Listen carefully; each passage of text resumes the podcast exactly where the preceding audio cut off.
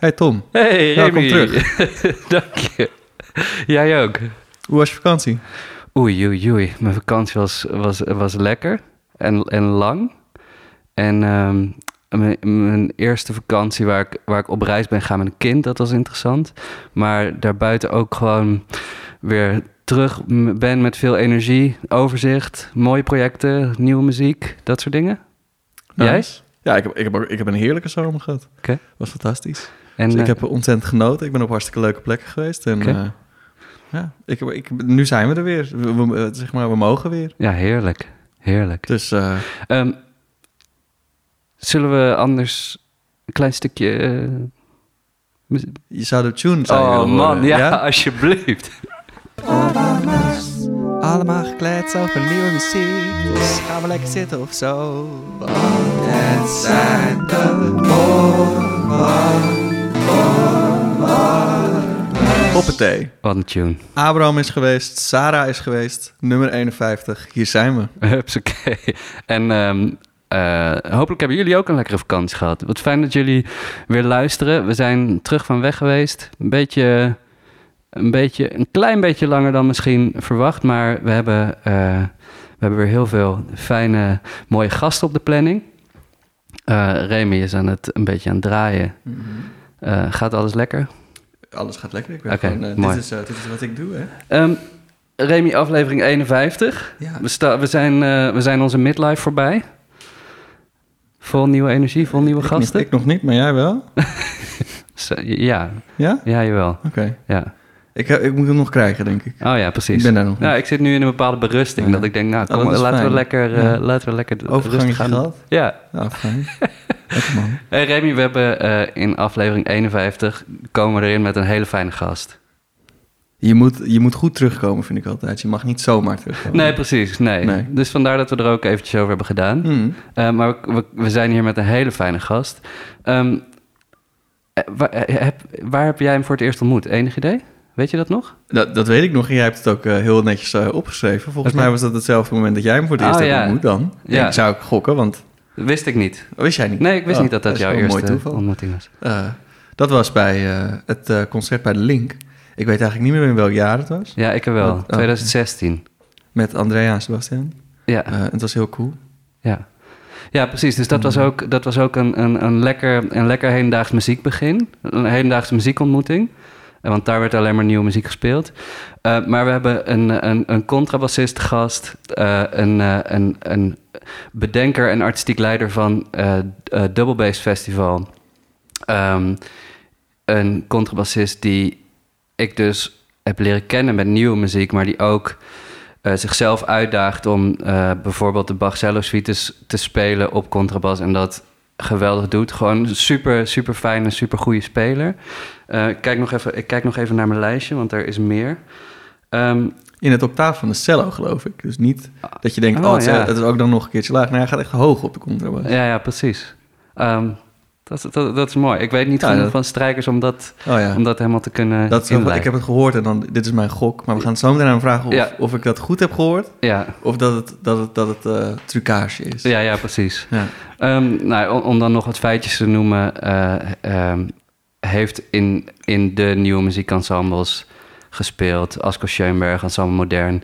ehm, met jonge componisten samengewerkt om muziek voor hem te laten schrijven in, eh, in serie. En wat ik leuk vind, en dat heb ik twee jaar geleden al gezien, maar nu nog eens teruggekeken, is ehm, een interview bij Op1.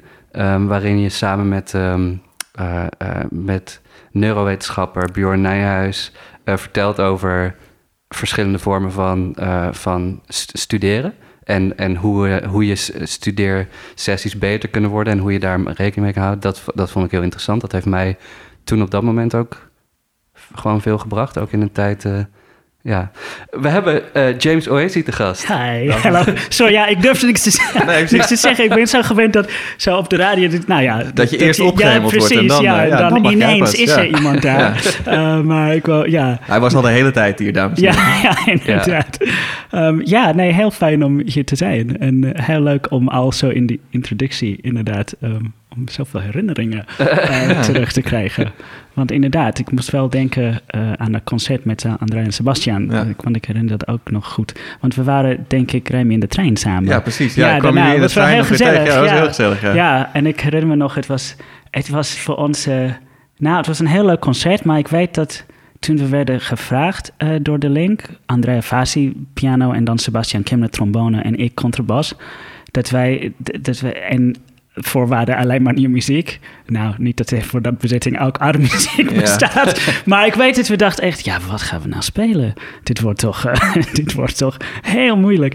En ik weet dat, we, dat er een stuk op het programma kwam, want ik ging dus wel heel veel dingen opzoeken die zijn bezet voor een beetje, weet je, free bezetting. Mhm.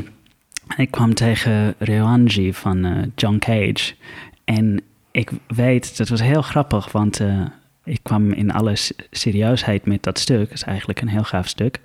Ehm, maar Sebastian en, eh en zij, zij konden het echt niet serieus nemen. Want ja, je moet, daar is een soort tekening van een, een zen garden in dat stuk. En het is, het is, het is allemaal heel erg ja, filosofisch. En, eh, ehm, en ja, maar, maar om dat dan te repeteren is, is wel... Ja, of, je moet, of iedereen moet heel blo- moet bloedserieus zijn. Ja. Of zoals bij ons, dat iedereen steeds de slappe lach krijgt. En het duurt ook iets van 20 minuten. Maar wat ik, wat ik kan me herinneren is dat in een concert ineens kwam het allemaal samen. En wij voelden ineens dit soort van zen-rust die dan eh, over iedereen kwam. En, want Andrea, als ik goed herinner, zij moest in het midden van de zaal zitten met een, met een eh, soort Tibetaanse kom en steeds dat gaan slaan. Zodat ik ging doen, doen, doen, doen. En dan af en toe moest Sebastian wat, eh, wat ehm, het, glissandi spelen. En da- daar kwam altijd de slappe lach van in de repetitie. Zo'n trombone die dan weet je, speelt. Maar ik weet in de, in de, in de, in de setting, het kwam allemaal eh, heel mooi samen. En eh, ik ben vergeten wat ik moest doen trouwens. Maar, maar dit is wel toch een soort heel mooie herinnering. Ja. Ja, cool. Fijn. Leuk. Ja, voor ons ook, want we hebben je daar ontmoet. Ja, nou, insgelijks. ja. Ehm, eh, en dan zie je ook maar de, weer de waarde van publiek. Dat als je zoiets opeens voor publiek gaat doen, dat het dan, Ja, dan heb je opeens een andere focus en dan Ja. krijg je ook een andere focus Ja. terug natuurlijk. ja, dat klopt. Ja. Ja, dat, dat, is, dat vind ik nog steeds een soort magie van muziek maken. Ik bedoel, als, eh, als uitvoerender, dat, dat je publiek echt eh, een deel daarvan is. En eh, dat was, eh, ja, dat is grappig. Dat is, ja, je hebt het al een beetje over Bach gehad. Het is natuurlijk heel oude muziek, maar ik weet dat ik, ik mocht een paar keer, dat was heel leuk, eh, voor Aner Belsma spelen, de cellist. En het was echt, heel, ja, echt, ja, heel bijzonder iemand, vond ik. En die twee keer hadden echt heel, heel veel invloed op mij. Maar hij, hij, hij, dat was een van de eerste dingen die hij mij vertelde. Hij zei, ja, maar Bach heeft in dit muziek de luisteraar in gedachten. En, en, en heel veel van eigenlijk wat je hoort als je naar dit muziek luistert, staat er niet, maar het wordt ingevuld door je eigen brein Mhm.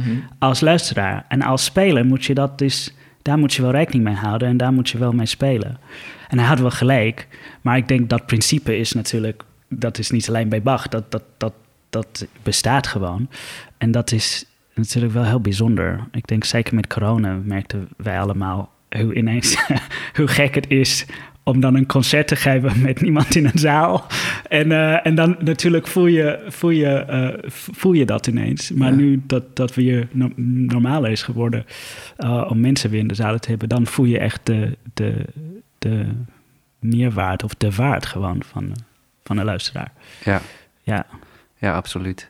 Ehm, ik, ehm, eh, wat, wat, ik me, wat ik me afvroeg is, ben je, ben je al lang bezig met hedendaags muziek? Want ik, ik ging een beetje het een en ander over je opzoeken. Ja, En ehm, eh, eh, las dat je was begonnen in Johannesburg Ja. en naar Rusland ben gegaan voor studie. En ik vroeg me af, zijn er in, in die fases van je leven, eh, was je toen ook in aanraking met hedendaagse muziek of is dat later gekomen? nou, heel goede vraag eigenlijk. Ehm, Dank je. Nee, want ik, zou, ik, eh, ik, ik, ik moet zeggen, ik vind het. Nou, ik heb jullie al verteld, ik luister zelf naar de podcast. Ehm, en ik vind mezelf. Ik heb. Ik, nou, ik, ik vind mezelf echt een nieuw muziek uh, neophyte nog steeds. Um, dus, ik, ik, dus ik eigenlijk grappig genoeg moest ik hier zelf aan denken. Um, maar um, en ik merkte dat ik, ik het precieze antwoord wist ik niet zo goed. Want in Johannesburg, toen ik begon met de bas, er was wel in de zin van muziek dat op dat moment werd gecomponeerd door mensen die gewoon rondliep, uh, was ik wel in aanraking gekomen met, um, met hedendaags muziek. Um, en ook zelfs um, vrij vroeg met het spelen van hedendaags muziek. omdat gewoon als bassist in je opleiding kom je daar vrij snel tegen. Omdat er zijn gewoon stukken die oorspronkelijk voor de bas geschreven zijn in iets van een solorol. Uh, die zijn er een hele tijd niet eigenlijk. Dus vanaf het begin van de 20e eeuw, dan komen ze wel, of komen meer van ze. dus ik denk als bassiste, grappig genoeg, kom je misschien eerder in aanraking met hedendaags muziek dan andere instrumenten van de strijkers. Um, maar eigenlijk toen ik voor mijn gevoel, want dat was allemaal heel toegankelijk muziek. En niet dat dat, ja, dat is grappig, niet dat dat dan slecht is of zo.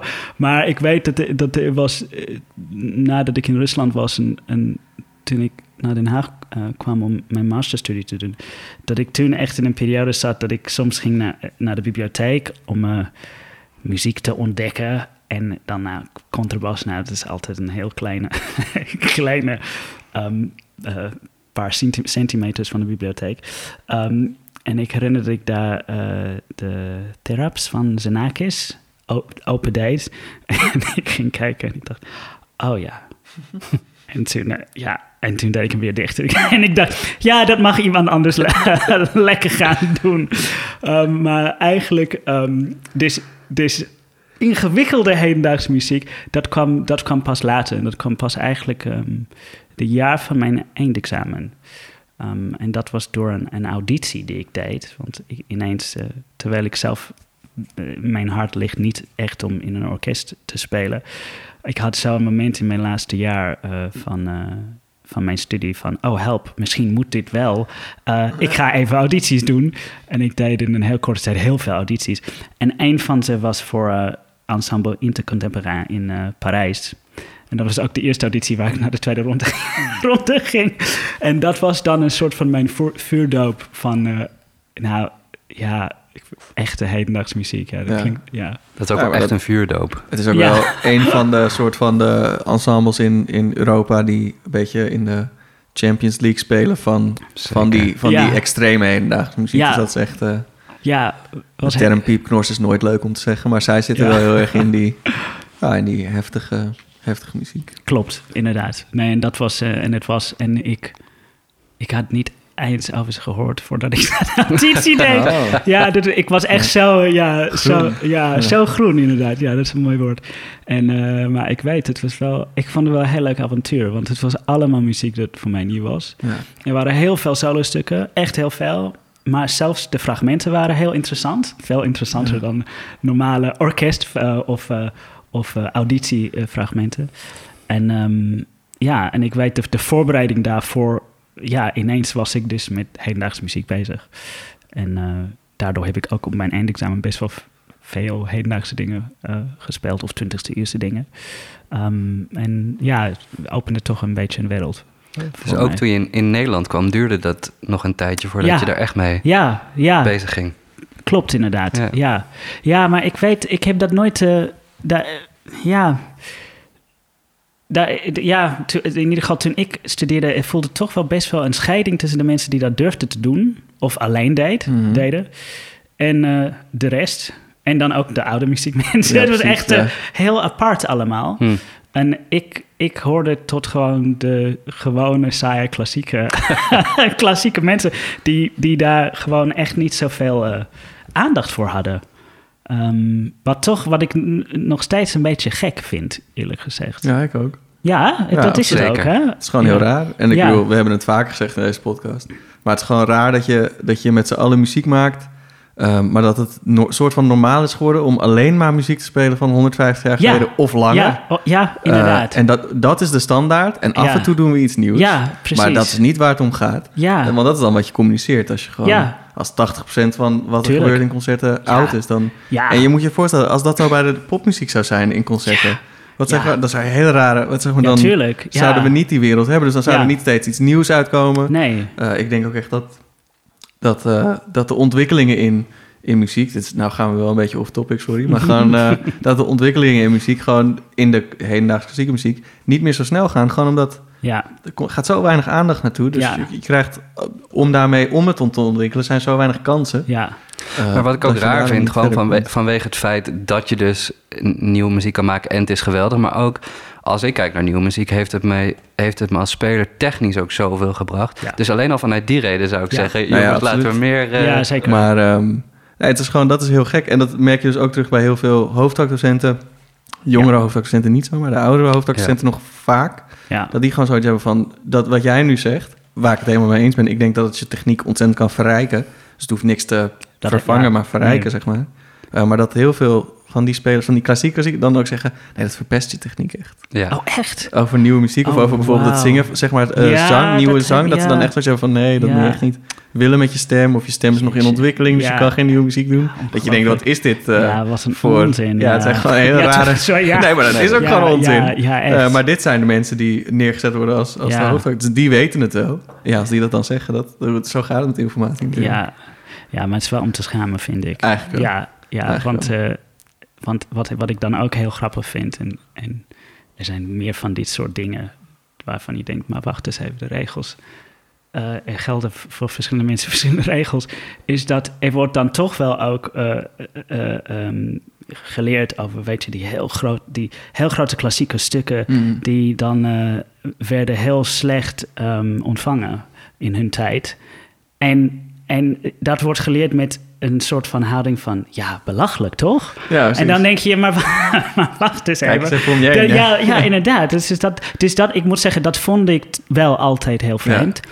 Ik weet of ja, Tchaikovsky vioolconcert en Beethoven vioolconcert. En ja, nou, zulke meesterwerken in hun tijd helemaal niet gewaardeerd. En dat ik dacht, oh, maar dan is er niet heel veel die wij in onze tijd nu ook misschien niet waarderen. Ja, maar ja, het, het stopte wel daar, Ja. dat gesprek. ja, precies. dus ja. ja. ja, dat is wel... Uh, nou, het leeft hiervoor nu, toch? Het leeft ja, hiervoor, inderdaad. Ja, Ja, ja, ja. nee, dat is wel heel gaaf. Dat is uh, heel mooi. En eigenlijk, ik moet zeggen, um, wat jij zei, Tom, over dat uh, verrijken van die techniek, dat, dat grappig, want dat herken ik wel heel erg, uh, erg goed. Dat toen ik daar wel echt helemaal voor ging, dat, dat ik ging echt zoveel beter spelen. Want ik ging ook veel kritischer kijken naar hoe ik ook andere muziek ging spelen. En uh, ja, en, en daar werd mijn spel echt alleen maar beter van. Dus, uh, dus ik, ja, nou, ik ben heel idealistisch, maar ik geloof echt in dat, dat, dat, muzikanten die scheidingen niet moeten maken. Mm -hmm. En dat uh, je moet niet, oh, ik speel alleen. Want, want ik moet zeggen, ik, ik ben ook, ja, soms tegen mensen gekomen die zijn heel erg principieel. Nou, ik speel alleen muziek die na 1980 is gecomponeerd.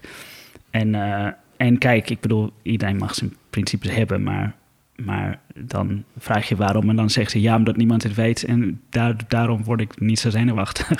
dan denk ik, maar, maar wacht eens even, dat, dat is, uh, toch niet, dat is toch niet zo goed. Een sneaky reden om ja, dat te doen. Ja, ja, precies.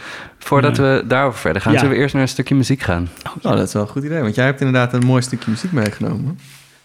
Um, en dit is, of tenminste zo presenteren we dat dan eventjes. Dit is een van jouw, uh, dit is een van jouw lievelingswerken. Ja, ja, dat is het wel.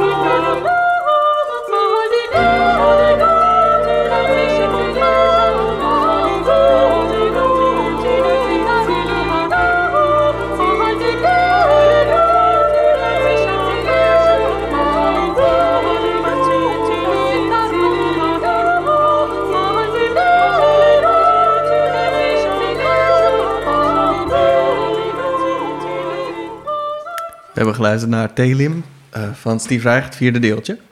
Ja. En um, ik wil er even bij vertellen, voordat we Ja. erin gaan. Toen ik, hem ging, uh, toen ik hem ging opzoeken, kwam ik ook een opname tegen die jij hebt gemaakt. Met Maarten Vos en Ja. de andere speler is ja, dat klopt. Uh, ontschoten. Bram uh, Hakkens. Ja, ja. Dat was een hele vette versie. Ja, met Ja, dank met erachter. Ja, Ja, ik vond het heel cool. Ja, ja, heel grappig. Dat was, eh, eh, ja, dat, eh, eh, ja ik, dat, dat was heel gaaf hoor. Ehm, maar het was, wij, ik was gevraagd om iets te doen dan met Maarten. En Ja. Maarten kende ik al langer. En eh, hij, ja, hij speelt modular synthesizer. En we hadden dan van, ja, wat kunnen we doen? En ik zei, ja, nou ja, dit is wel een heel gaaf stuk. Ja, Zou dat kunnen?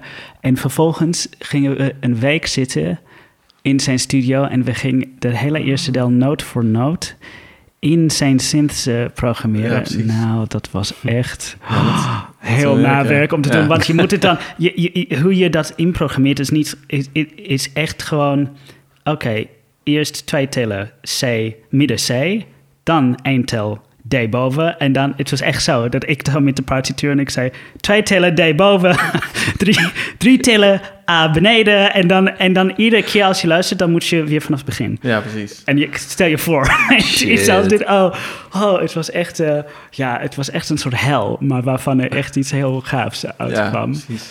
Ehm, maar ja, nee, en nog maar- steeds ja. is dit een van je favoriete stukken. Ja, inderdaad. Nee, ja, precies. Niet kapot te Ja, krijgen. Nee, ja, nee, precies. want ik vond het wel een... Nou, het is natuurlijk een heel moeilijke vraag.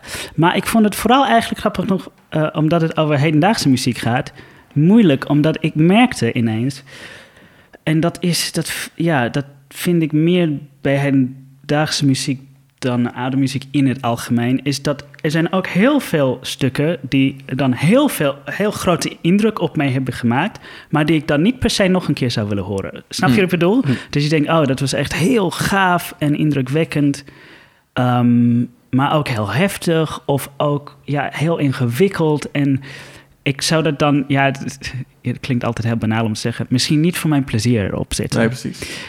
En dus daarom ben ik een beetje hierbij gekomen, omdat dit heeft, ik, heb, ik ben, was het eerst tegengekomen ehm, omdat ik was gevraagd om met de Insomnio Ensemble in Utrecht dit te spelen, jaren geleden.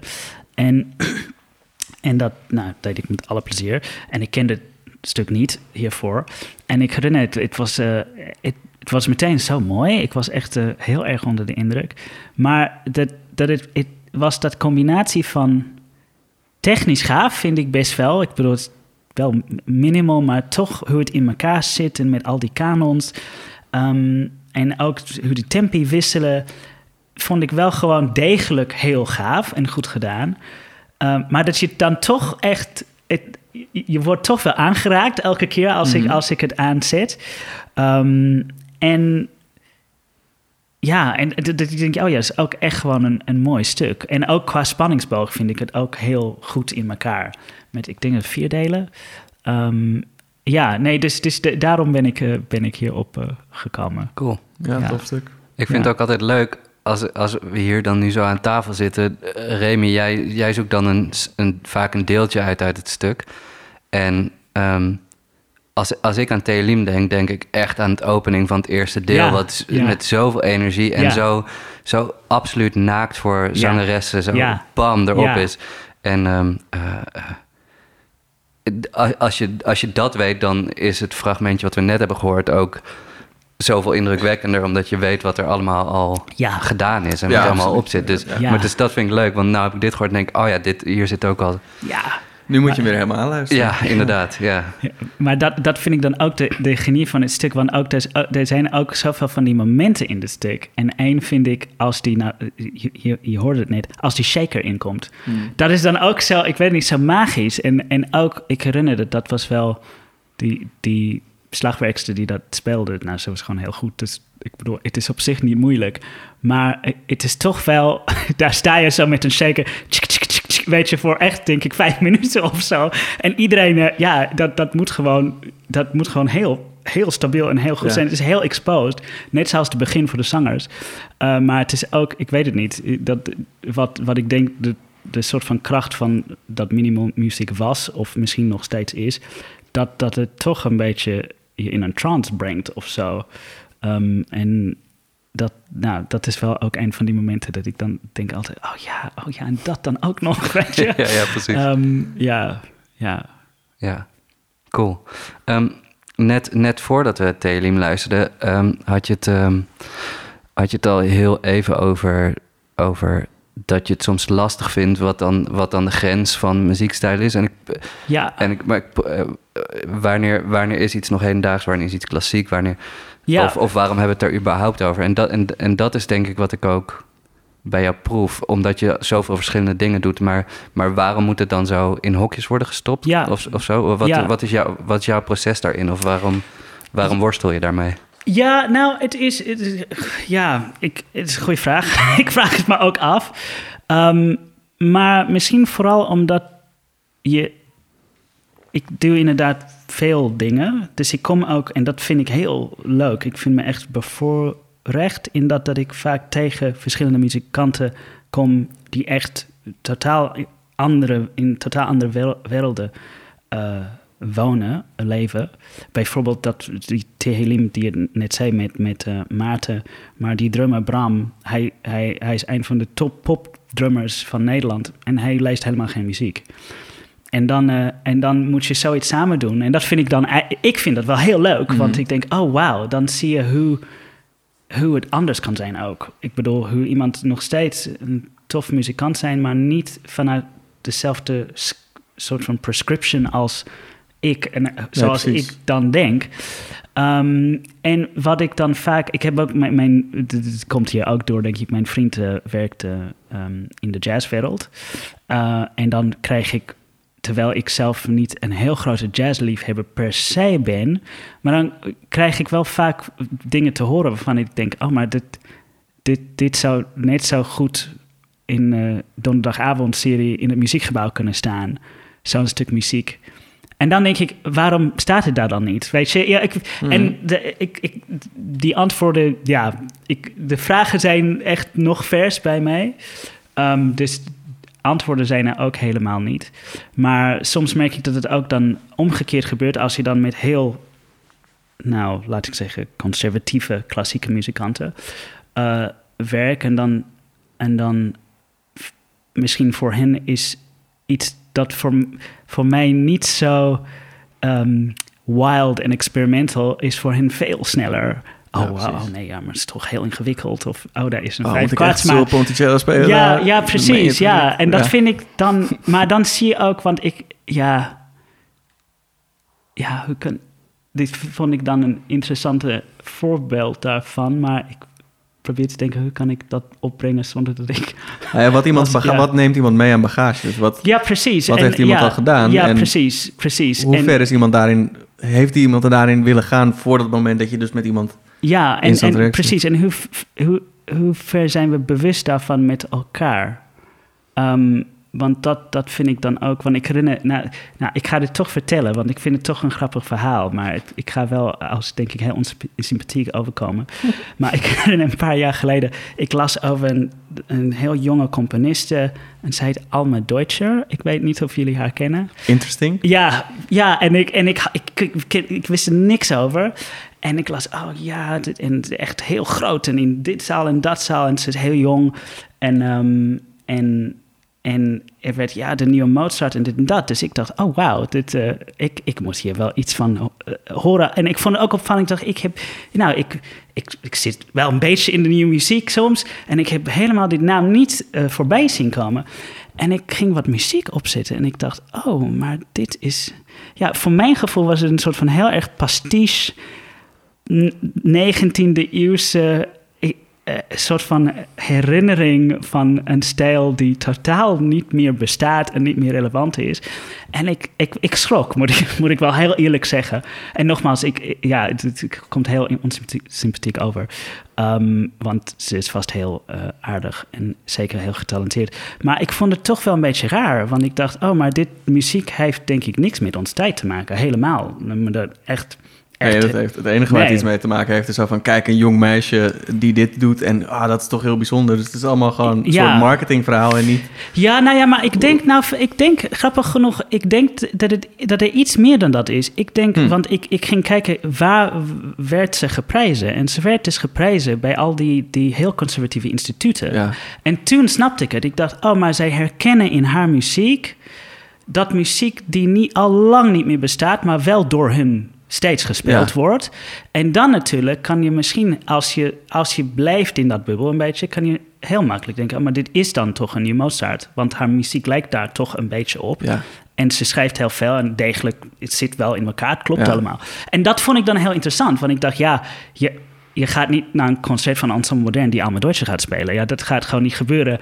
Maar in, als, als, als ze wordt gespeeld door, weet ik veel, Berliner Philharmonica, dat Ja. wordt wel als hedendaagse muziek gezien. Ja. Maar dan door ons als niet. En, nou, ik weet het niet. Het was Ja, gewoon, ja, ik vond het wel... dat eh, heel- dat vind ik heel leuk hoe je dat zegt. ja, Ja, ja. gek hè? Nou, En je ging echt vanuit het onsympathieke bootje. Ja. Ik wilde met jou in het onsympathieke bootje gaan zitten. En toen sprong jij ineens naar het Oh, ja. sympathieke bootje. Ja, irritant, Ja. want ik had Nee. zin in een onsympathiek bootje met Remy.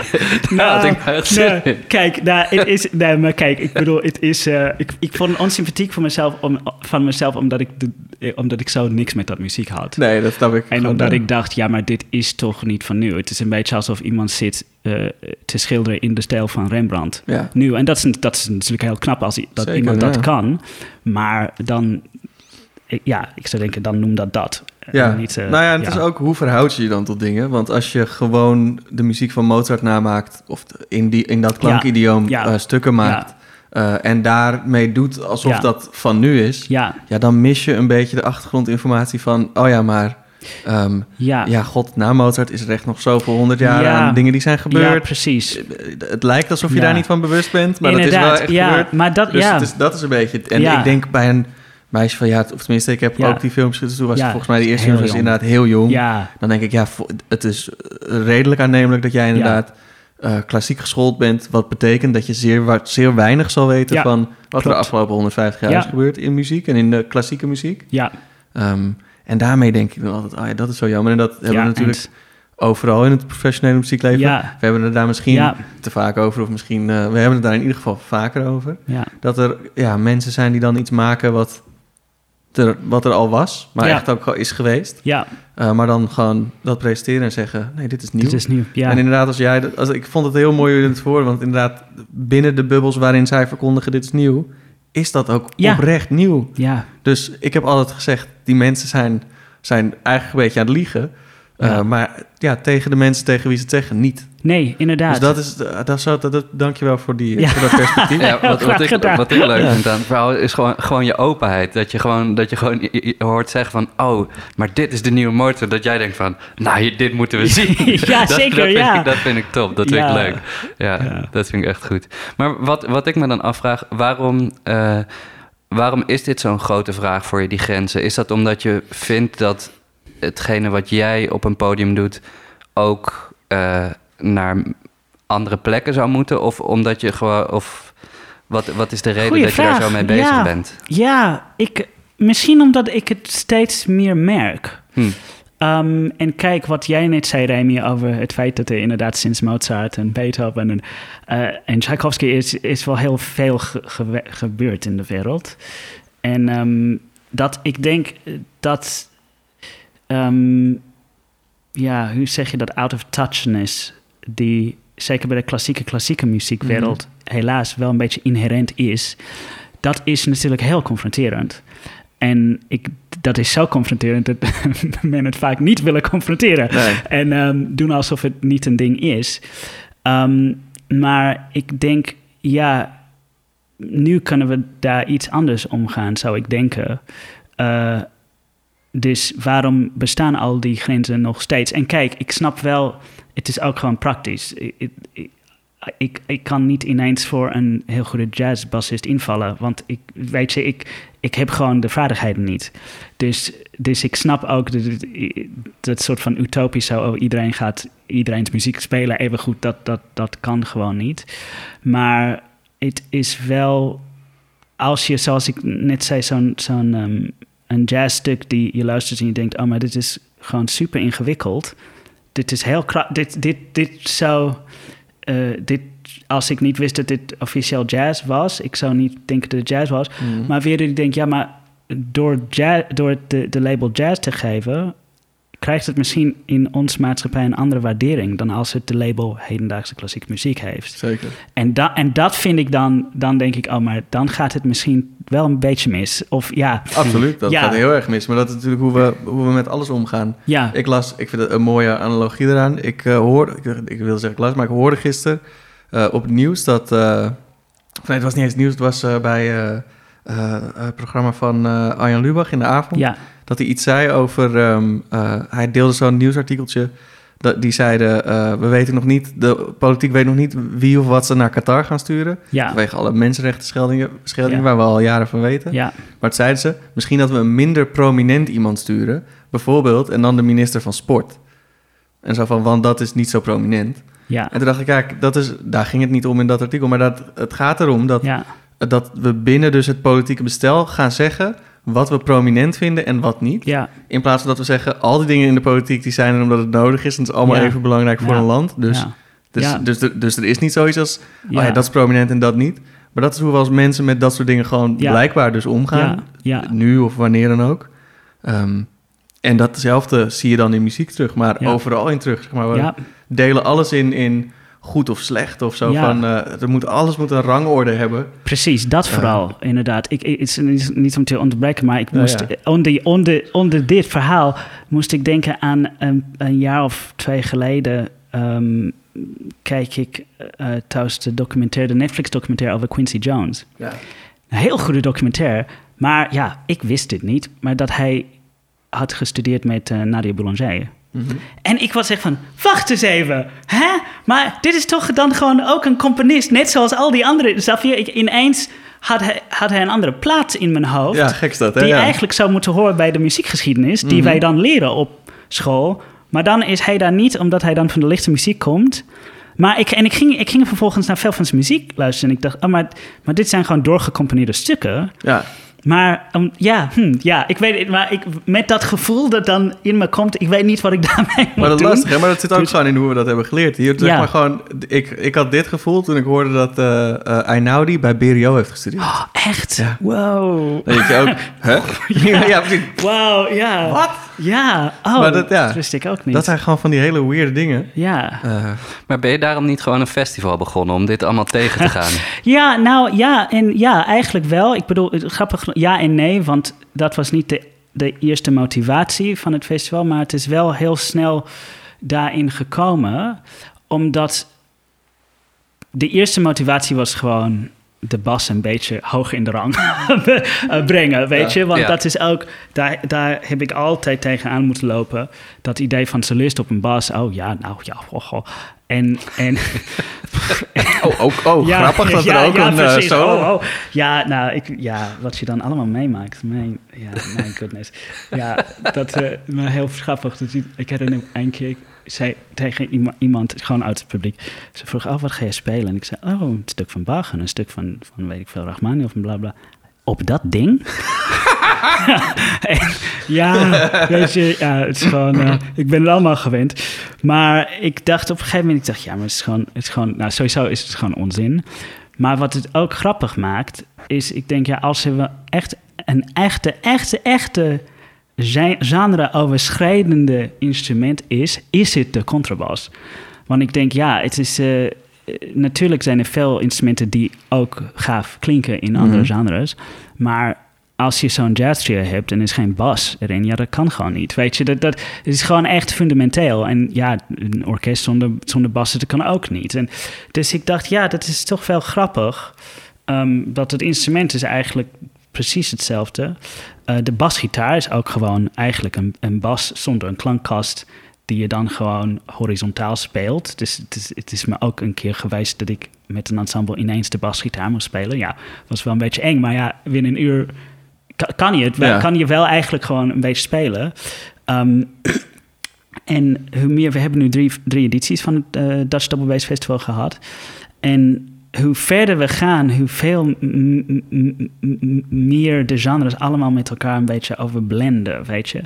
En wat heel gaaf aan dat is, is dat van de perspectief van de spelers, eh, je, je krijgt heel veel inspiratie. Want het is wel zo dat in de klassieke muziek, bassolisten die zijn er niet veel. En, en, en de weinig die er zijn, dat, dat is vaak niet zo heel erg inspirerend als ik een beetje plat zeg.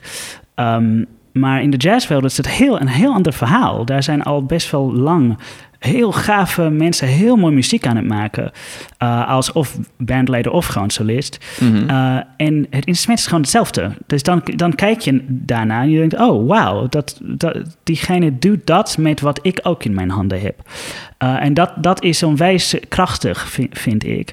Hetzelfde geldt grappig genoeg voor de viola de gamba. Dat ligt een beetje ver van ons instrument... maar Mhm. helemaal niet zo ver eigenlijk. De stemming is, is best wel dicht, komt best wel dichtbij. Er zijn een paar meer snaren. De Mhm. vorm is hetzelfde. Dus er zijn ook heel veel gambisten die begonnen als bassisten. Dus dat gaat en dan ook dan en dan als je het verder trekt naar de, naar de basgitaar, of niet eens verder, maar gewoon naar de basgitaar trekt, dan heb je dat ook. Uh, en, en ik merk, we, we, we hadden vorig jaar de, de derde editie en dat, uh, dat was tot nu de best bezochte editie, dus het was heel leuk. Top. Ja, super, super fijn. Uh, maar je merkte ook dat dan, je krijgt niet alleen dat van het perspectief van de spelers, maar je krijgt ineens publiek die naar muziek zit te luisteren die ze nooit zelf een kaartje zou kopen. Omdat ze zijn gekomen dan voor uh, een klassieke uh, muziekconcert met veel bassen, dat wel. Uh, of ze zijn gekomen voor een strijkkwartet die met een bassist gaat spelen. Of ze zijn gekomen voor een jazzgroep. En dan gaan ze toch blijven, want wij doen dat op dat ja, bij ons festival koop je gewoon een dagkaart. Mm. En dan kan je alles zien op dat dag. Uh, en, dan, en dan blijven ze natuurlijk. En dan zie je gewoon heel mooie dingen gebeuren. Want ineens, uh, je ziet mensen dingen ontdekken. En ik denk dat dat toch wel heel belangrijk is in, in wat wij doen. Dat uh, je wil dat werelden voor mensen open gaan. Ik denk dat dat voor ons allemaal de eerste keer dat je een heel gaaf stuk hoort, ja, dan gaat toch een wereld voor je open. Of dat je een Mhm. mm. componist ontdekt of een instrument of wat dan ook. Uh, en ik denk, ja, als je dat kan faciliteren en ook de, de, de mind openen een beetje, dat is, uh, dat, dat is wel heel, heel mooi. Dus uh, daar, doe, daar doe ik het wel zeker ook voor de, het festival. Ja, ja ik kan me helemaal voorstellen. Ja, cool. En gewoon eventjes een, een terzijde, maar dat komt Ja. in mijn hoofd nu. He, doen jullie ook uh, de, de, zeg maar, er zijn een paar basensemble-stukken waar ik nu aan denk. Maar doen jullie dat ook op het festival? Dat je zegt, we pakken een basensemble-stuk, bijvoorbeeld Calliope heeft, Calliope Sapaki heeft ja. heeft twee jaar geleden iets geschreven. Was dat? Ja, dat was voor ons festival, inderdaad. Kijk, ja. ja. precies. Nou, wat wij doen eigenlijk, het, het meeste dichtstbij in de buurt dat komt, is dat wij nodig een basgroep van een groot orkest uit. Oh, cool. Ja, ja. dus dat, uh, dat, dat begon. De eerste editie was Rotterdam Philharmonisch. De tweede was het Concertgebouworkest. En dan de derde was, uh, was Netvo. En daarvoor ging. Oh, ja. En nu, nu, want ja, dat gaat dan zo gelukkig. Even kloppen dat het blijft zo, zo gaan. is dat je begint nou niet klein in de zin, want voor Rotterdamse Philharmonisch en dan gewoon zeggen, was ik echt heel blij mee. Maar um, nu geven we ook een componist een opdracht om voor die basgroep iets te schrijven. Um, en dat was inderdaad de eerste, was ja. uh, Calliope vorig jaar. En dat was een heel tof stuk geworden, ja, heel vond cool, ik. Ja, ja, ja um, dus, dus dat doen we wel, ja. Oh ja, ja. ja. ja, en als ik, als ik denk aan, aan bassolisten hier in Nederland, of, Ja. of, of überhaupt bassisten, dan zijn dat sowieso is echt een eclectische groep eigenlijk. Want Ja. ik denk aan jou, ik denk Ja. aan Dario Calderone, Mhm. aan Laura Nygren. Cody Takac, eh, eh, Rob Dirksen van het Concertgebouw, die ook componist is en een geweldige basgitarist. En hij Eh. schrijft trouwens, want dat was heel leuk, in het, onze tweede editie schreef hij dus een stuk.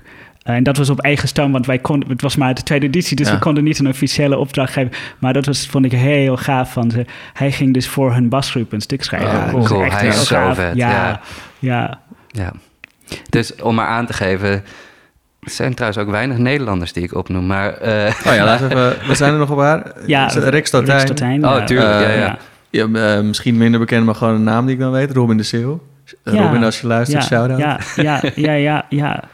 Nee, dat klopt. Maar ik denk dat dat komt eigenlijk door precies wat wij, waar wij het nu over hebben. Uh, dat, dat zijn dan mensen die wel inderdaad die genres een beetje, die grenzen gaan een beetje opzoeken. Om, ik, en ik denk dat dat, kijk, uh, ik, ik denk dat dat komt omdat, wat ik zei, dat er gewoon niet echt een cultuur ervan is. Dus dan als je voelt dat in, in de cultuur die er wel is, um, dat is heel erg van klassieke bassist, orkest, klaar, punt. en ik had wel heel veel mazzel dat in Zuid-Afrika, daar, daar was niet zo'n groot, sowieso klassieke muziekcultuur. Dus ik had wel de vrijheid om mijn, mijn eerste stappen met het instrument daar buiten te hebben. Hm. Um, en daarna was ik in dat wereld gekomen van... oh, je bent de bassist, dus je gaat in een orkest werken. En dan als je zegt, oh, nou, dat is eigenlijk niet mijn ambitie... dan wordt er heel vreemd naar je gekeken. Maar ik denk, om, om da, om de, dat het in, in dat soort wereld is... dan of je moet baanbrekend zijn... Um, nou, dat moet je sowieso. Um, of je gaat toch wel zoeken een beetje naar, oh ja, maar misschien, want je gaat dan toch kijken naar de jazzwereld, je gaat Mm. toch kijken naar de pop en hoe mensen het an, op andere plekken doen. En dan, ik denk dat je heel snel komt tot inderdaad een soort iets eclectische manier van zijn, dan als je gewoon een violist, solist bent en ga je gewoon alle concerten spelen en weet je, dat kun je heel, heel leven doen. Dat is ook heel mooi.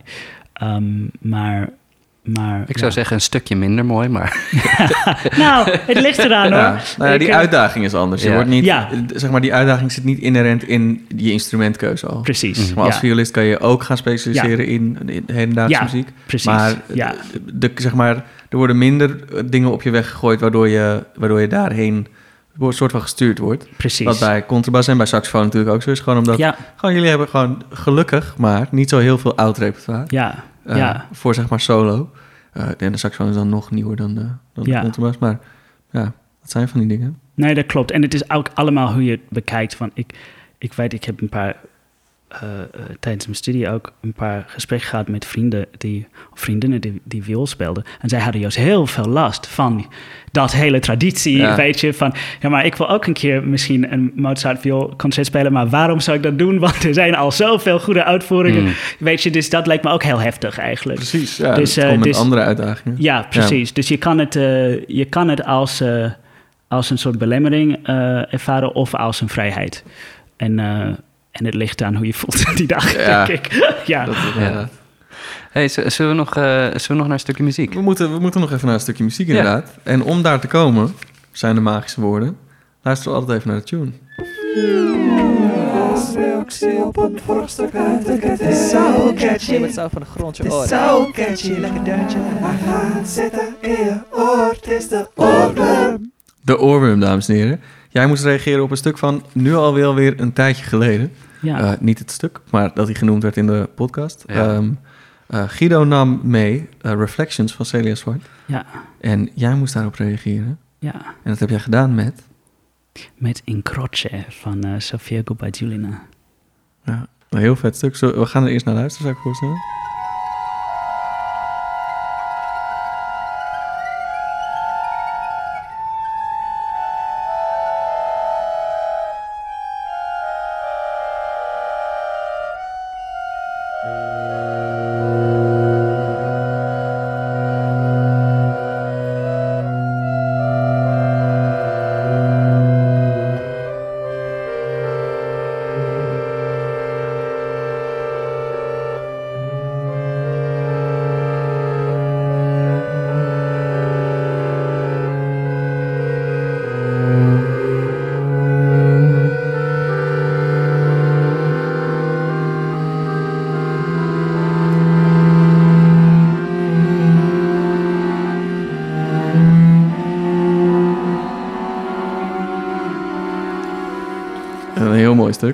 Moet zeggen dat ik het nog niet kende. Oh, voordat je het super. Eh, dus, dus dankjewel voor de Ja, tip. Dat heel erg leuk. Eh, heel mooi maar eh, wat is, jouw, wat, is de, wat is de connectie voor jou naar het stuk met... Nou, heel Celia. oppervlakkig eigenlijk, grappig genoeg. Het was vooral... Ik vond, de, ja, die stuk van Celia, het was... Ik, ik vind, ja, er is iets met dat in de hoogte sfeer creëren met geluid. mhm. Ehm, dus dat was, vond ik heel herkenbaar. Ineens, ik dacht wel, ja, dat, dat, dat herken ik. Zij doet dan iets heel anders mij. Maar ik moest, ik weet niet, ik had ineens die associa- associatie. Want ik ehm, heb dit stuk eigenlijk voor het eerst gehoord eh, vorig jaar op een concert ehm, van, dat was eh, voor de verjaardag van Julina, ze werd 90. En ehm, het werd gespeeld door Vincent van Amsterdam en ehm Quirine Viersen. Heel goed gespeeld. Ja. Ehm, en het- het was. En ik, ik herinner dat het. Dat sfeer, hij, het, hij, het begint met dat soort, met zo'n sfeer en het doet iets heel anders daarmee, vind ik. Ehm, dus ik dacht, oh, ik ben benieuwd als ik dat nu luister, klopt wel die associatie een beetje. En voor mijn gevoel klopt het nog steeds, al is het natuurlijk een heel ander stuk. Ehm, maar het is wel, ik hoorde ook net, ik weet het, ik, ik ben wel een fan van Cuba Julian's muziek. Maar het is voor, ik weet het niet, vooral dat het is tegelijkertijd heel heftig en heel licht. dat klinkt misschien een beetje cliché om te zeggen, maar ook wat we net hoorden, dat, dat de een begint zo dreigend naar boven en de ander heel dreigend naar beneden op een manier dat je denkt, oh, komt dit wel ooit goed? Ehm, en vaak is het antwoord nee bij haar stukken, vind ik. Of nou ja, wel, maar dan in een soort van heel hemelse manier. Die, Ja. die, die als het door een minder goed gecomponist zou worden gedaan, zou het heel snel kitsch worden, denk Ja. ik. En dat vind ik heel knap van haar. Dat het is, het, voor mijn gevoel wordt het dat nooit. Ehm, dus ja, nou, dus daarom dacht ik, nou, dit geef ik met liefde door. Wat, Mooi, dankjewel. hele goeie. Ja. Leuk. Eh, ik denk dat de volgende je ook dankbaar is. Oh, gelukkig. Ja, denk ik. Ja, Ehm, ik ben heel benieuwd. we, hadden, we, hadden het, we hadden het over, ehm, over grensverleggen binnen stijlen. Ja. Maar als we dan in het begin ook even va- van deze aflevering ook, ook hebben over dat je de cello suites van Bach Ja. doet. En überhaupt als ik, eh, als ik je hoor spelen of zie spelen of hoor praten, dan heb ik ook het gevoel dat je constant je eigen grenzen probeert te verleggen op je instrument. Of dat, dat dat ook heel erg onderdeel is van, van, van wat je doet. En dan denk ik eigenlijk ook meteen aan dat interview waar ik het er in het begin Ja, over had. Dat, ja. je, dat je probeert je studie, eh, studiesessies te optimaliseren. En, ja, maar dat gaat verder dan dat. Het gaat ook over omgaan met spanning. En ja. eh, wat ik heel interessant vond om, om te horen. Ehm, hoe, eh, wat, wat zijn je doelen daarin of zo? Of, of waar, hoe, hoe ben je bezig met die ontwikkeling en, en waar gaat dat nog heen? Ja, ja, poeh, waar gaat het? waar gaat het? Ehm, nee, dat, ja, dat is wel interessant om. Je, je- hebt gelijk wel dat ik, dat ik ben wel steeds met die grenzen bezig, maar dat is eerlijk ge- gezegd of grappig genoeg niet zo heel erg bewust. Het is meer om. Ik wil altijd ergens naartoe komen, of het met een stuk is of je, je, je hebt iets in je hoofd en zo moet het klinken.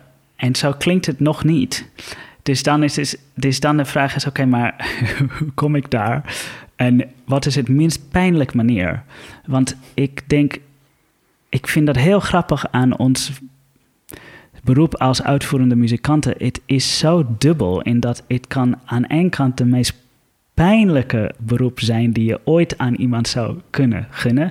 En aan de andere kant, het kan natuurlijk het mooiste leven zijn dat je door de wereld reist en je deelt je lievelingsmuziek met mensen die daar zitten, daar zitten op te wachten. Eh, en ik- vind dat heel grappig. Ehm, en ik wil natuurlijk het tweede. dat is een soort van doel. Want het is, ik denk, het is natuurlijk muziek die je met mensen delen, maar ergens, en dan ga ik misschien heel, ik weet het niet, heel eh, idealistisch en naïef eh, klinken, maar het is toch ook een beetje een soort deel van je ziel of zo, die je aan het delen bent. En dat heeft al iets best veel spiritueel of, of ehm, idealistisch. Dat heeft iets van, dat wil je toch in de meest ideale wereld kunnen doen met mensen die je niet eens kent. En, en dat, dat wordt omarmd en heel mooi ontvangen. Ehm, maar natuurlijk, zo makkelijk is het niet. En dat is het, dat is het, de soort van spanner in the works. Dat het is, eh, it, it, it is, daar zit zoveel tegen. Niet alleen maar fysiek met dat hele instrument, ehm, maar ook gewoon mentaal. En die dingen natuurlijk werken wel samen. En ze werken samen als het goed gaat. Maar als het slecht gaat, werken ze ook dan samen. Ehm, en dus ik ben altijd bezig om, ja, hoe kan je naar dat plek komen waarin je dus in je studie alles weet zo goed te belichamen en te incorporeren dat het vanzelf kan gaan, dat je op het moment dat het nodig is, jezelf toch een beetje vrij kan voelen en je een beetje over kan geven tot de, de flow die je moet zijn om gewoon het muziek met de mensen te delen. Ehm, en dat is een soort van ultieme doel. Ehm, want, dan, want dan gaat ineens alles heel makkelijk. Dan, dan gaat een concert, een concert makkelijk, dan, maar dan gaat ook opnemen heel makkelijk. Weet je, dan, is het, dan kom je niet tegen jezelf. Dan is het gewoon mooi en oké, dit we gaan gewoon uh, materiaal verzamelen. Uh, maar aan de andere kant, als het niet, als, als, als, je, als je tegen jezelf werkt, wat heel, in mijn geval heel makkelijk, maar misschien valt het mee hoor, maar dat, dat, dat heb ik wel ervaren, laat ik ja, het zo ja, zeggen. Um, dan is het, het is gewoon, het is gewoon hel, weet je. Het is gewoon alles werkt tegen je, maar jij bent de enige die het kan oplossen. Ja, precies. Um, en dus, dus ik denk, het is als uitvoerende muzikanten, het is wel. Het, ja, je, ik, ik, ik, ja, je bent met dingen bezig die ik denk veel mensen aan ene kant gelukkig niet hoeven bezig mee te, te, zijn. Maar aan de andere kant gelukkig ook, want dan, ik geloof heel erg, dan ga je ontwikkelen en dan kom je tot een, een soort van betere, rustige, uh, gezondere plek. Dus, um, dus dat is een beetje, een beetje de opzomming. Ja, ja. ja. Mooi verwoord. Want ik bedoel, daar, daar, daar ben ik ook naar op zoek. Maar ja. hoe je het omschrijft vind ik heel, uh, heel, heel mooi. Ja, was, het, was, het was super fijn om je te gast te hebben. Ja, en leuk om je ook een keer langer te spreken. Want ja. het is altijd van, van tussendoor, hier en daar. Dus super fijn, super fijn dat je, dat je hier wilde zijn. Ja, vond ik ook. Ja, dankjewel. Ja, ja, jullie bedankt. Dankjewel, ja, leuk gesprek. Ja. Tof. En Mooie opener van, van het nieuwe seizoen. Dus dankjewel daarvoor ja, ook. Nou, heel graag gedaan. Extra speciaal plekje. Ja. Um, en, aan de, en aan de luisteraars, ga, ga James opzoeken. Ja. Ga naar uh, uh, Dutch Double Bass Festival. Um, uh, bedankt voor het luisteren. Volgende keer hebben we Morris Kliphuis. Gezellig. Leuk. Hola mi amigos. Me llamo Penélope. Lote es Noteruk Bamba Cantie. Ella está aquí en la mi piscina. Waset huele con de orvarmes huerte oren. Ixenk no una rioja y una sangría invo hormia y lote. Buen día.